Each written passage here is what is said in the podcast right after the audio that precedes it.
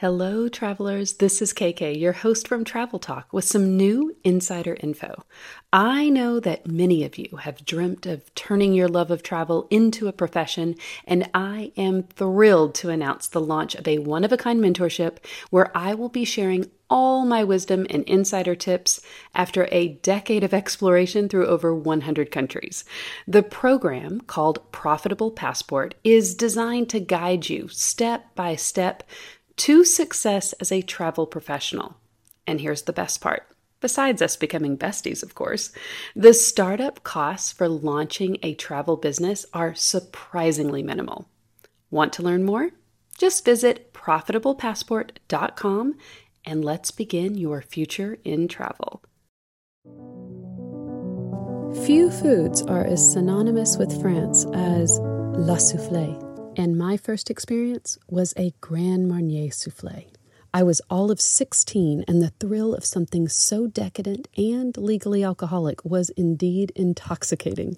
The liqueur perfectly blended into a creme anglaise. I licked every drop. The setting was an intimate bistro tucked into a side street, not in Paris, but my native Dallas. The maitre d', a natural in his role, made me feel like a queen. In fact, this carefully orchestrated scene was such a departure from the chaotic world I grew up in. I was hooked. This is KK Robbins, and you're listening to Travel Talk. My next experience was in New York City staying at the plaza, and long before Google search was a thing, with both hands I pulled out the dense yellow phone book with a thud. My PI strategy calling each bistro that sounded French, until one said, Oui, but of course.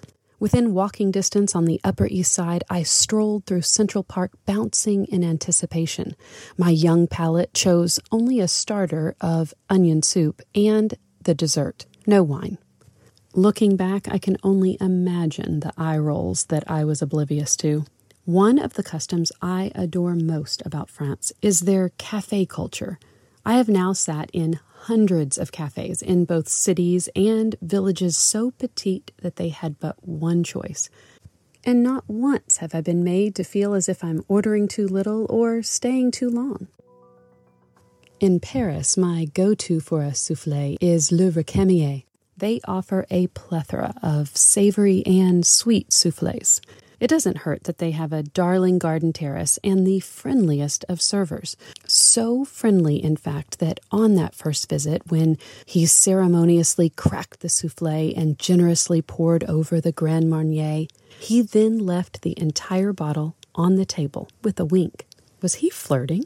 The smile on my face was hard to disguise until I noticed he did the same with every other table. I have a secret garden to share with you. I refer to it as the garden. It is perfection. It is also a restaurant, and not so much hidden as easy to miss, with gigantic wooden doors only open during the summer season. Each time I passed, I envied those that were sitting at the tables inside, surrounded by the manicured gardens. Most of my stays in Paris are brief, and one thing was clear you need a reservation way in advance. If you even approached the host without one, you were immediately dismissed. The ratings online were abysmal. Multiple posts saying how they paid 30 euros for three tiny courses that barely filled them up. 30 euros? I'll give someone 30 euros right now just to let me sit. No food required. Tap water? Sounds great. Just around the corner from the garden is Musée Carnavalet. It is a City of Paris museum. It's completely free and it has been on my must go list for far too long. So Last summer, I carved out a day and made it happen. Being that it was just blocks away from my hotel, I really had no excuse. The city was going through an unprecedented heat wave, with temperatures topping 38 degrees Celsius or 100 degrees Fahrenheit for days on end. I chose my hotel based solely on reviews that described powerful air conditioning. Even in the winter, I carry a tiny collapsible USB fan wherever I go. I used to also include a 15 foot cord because if you've ever tried to find an outlet in Europe, you know there is usually only one on the complete opposite side of the room. Then I got smart the power bank. I already carried several to recharge my phone. I simply plug the fan into an extra power bank, then leave that one to charge while I'm out for the day. Genial. The reviews were not exaggerated. My room was an icebox. It could have consisted of only a cot, and I would give it five stars. To my surprise, it was so much more. You can find single rooms in almost any hotel in Europe, but they're usually nothing more than a broom closet. As they hand you the key, you can almost hear them thinking, I'm sorry you're so sad. This single room was on the very top floor with an oversized bed and a Juliet balcony that directly overlooks the Le Marais district. As a bonus, waiting for you when you check in is their signature tote bag, a luggage tag, a French butter cookie, and a small bottle of a luxurious French face oil. Sticking to my plan, I muster the will to reach the museum. It is a complete history of Paris, a massive collection throughout several buildings, including the former apartment of Madame de Sévigné, an essential 17th century writer, female writer, for whom even the street outside was renamed. And speaking of signs, the first few rooms are dedicated to a collection of vintage signs, from Paris street signs that date back hundreds of years to shop signs and even menus. It is one of the most popular collections in the whole museum and could honestly be a museum in and of itself. They have rooms that focus in detail on the reigns of Henry II all the way up to Louis XIV as well as a gallery that shows the progression of the city from medieval Paris to the modern Parisian spaces we love today. I was drawn specifically to the mementos of Marie Antoinette locks of her hair, games she played, and one shoe. The story is that during an invasion, the queen's slipper was forcibly torn from the hands of invaders by an infantry soldier. The shoes stayed with the soldier's family for generations until donated over a hundred years later. When returning to the ground floor, I see another sign, only this one isn't vintage. It simply says Jardin. No way. My heart skips a beat. I look out past the heavily draped window. Yes, yes, yes! The museum garden is the garden. I try the door, half expecting it to be locked, and with one step, my life is transformed. I can hear the crushed pebbles beneath my feet, yet I feel as if I am floating. I approach a small counter on the other side of the garden and order a glass of Chablis with a slice of homemade cake. The girl taking my order exclaims excitedly and with a thick accent, You are the same, as she points outside. Expecting my imminent removal, and with her uncharacteristic enthusiasm, I assume I have done something wrong. Sensing my confusion, she points at my dress and repeats, You are the same. And a bit louder this time, so apparently that language trick is universal. I look down at my dress and I see it. She is right. Indeed, I am wearing a garden. Nearby is one of the most famous squares in all of Paris. Place des Vosges. Dramatic from above, it is a perfect square of buildings with arched covered walkways filled with cafes. It has an equally dramatic history, with Victor Hugo penning Les Miserables in one of the residences. In the center holds a grand park. But I bring you here today for something else. Tucked away deep in one corner is a red door, open by day, closed by night, a true hidden garden with a very special name. It's the Sully Garden, the same name as my adorable niece. She totally deserves this special garden. Heading to lunch, we pass one more garden, Hotel de Sens. This one completely unobstructed and easy to spot. I was completely taken aback the first time I saw it. The area as a whole seems unassuming, but it has an interesting history as well. This is actually the original medieval Paris. We're just a couple of blocks from Pont Marie, the bridge that will take us straight across through Ile Saint Louis, the smaller of two islands that sit in the middle of the Seine. The larger one holds Notre Dame. Crossing Pont Marie, it only takes a few moments to reach the center of the island. Each island is only a few blocks wide and takes just 10 to 15 minutes to walk from end to end. Our lunch spot is Sorza in the middle of Ile St. Louis. It is a cozy space with banquettes lining the sides and a singular walkway from front to back. Their prix fixe déjeuner, a fixed price lunch, is popular, and I am hopeful for a table. Two left.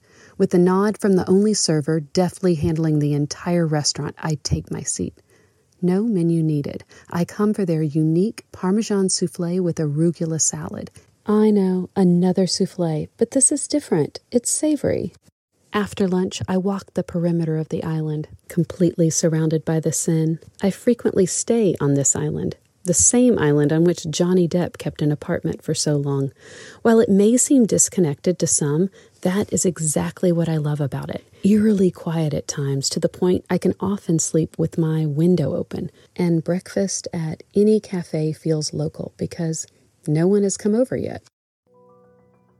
As much art as there is above ground, the city holds a few surprises below as well.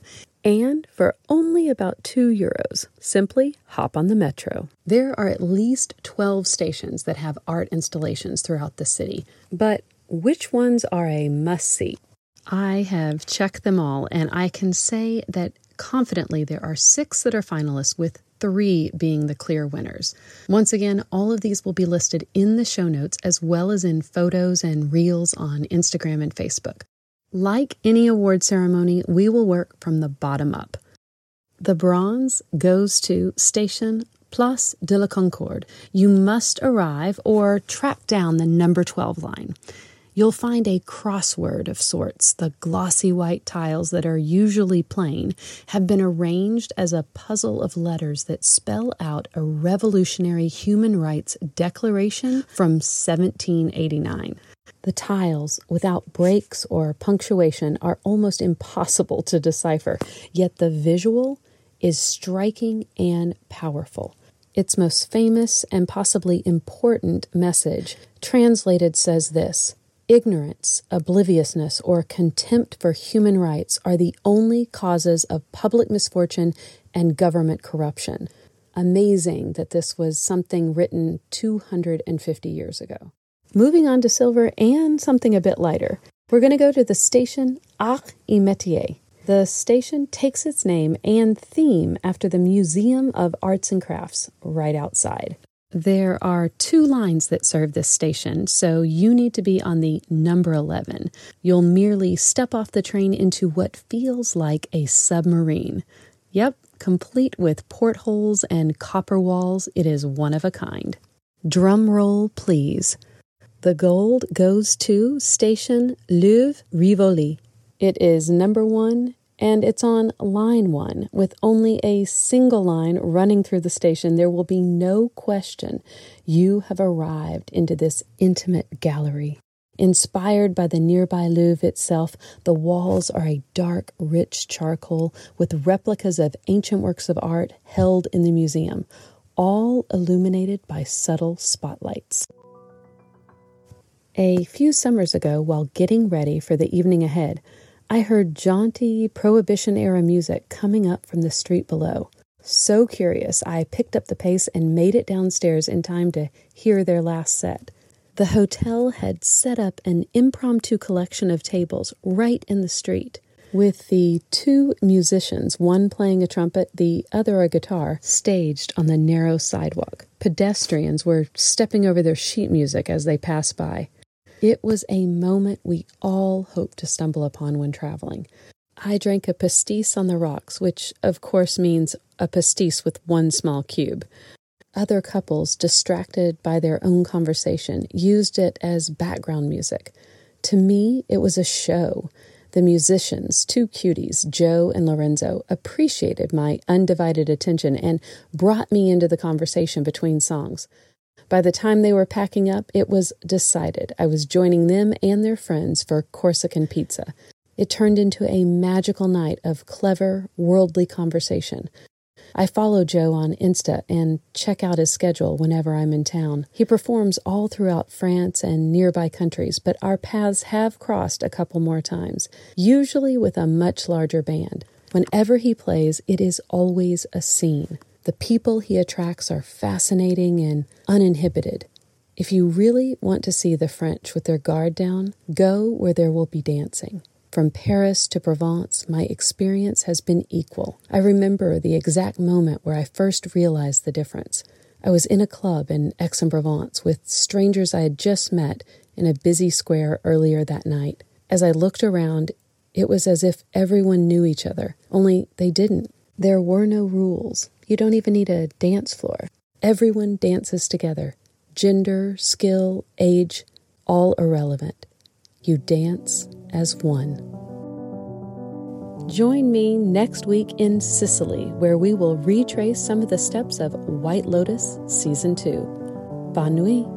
Good night.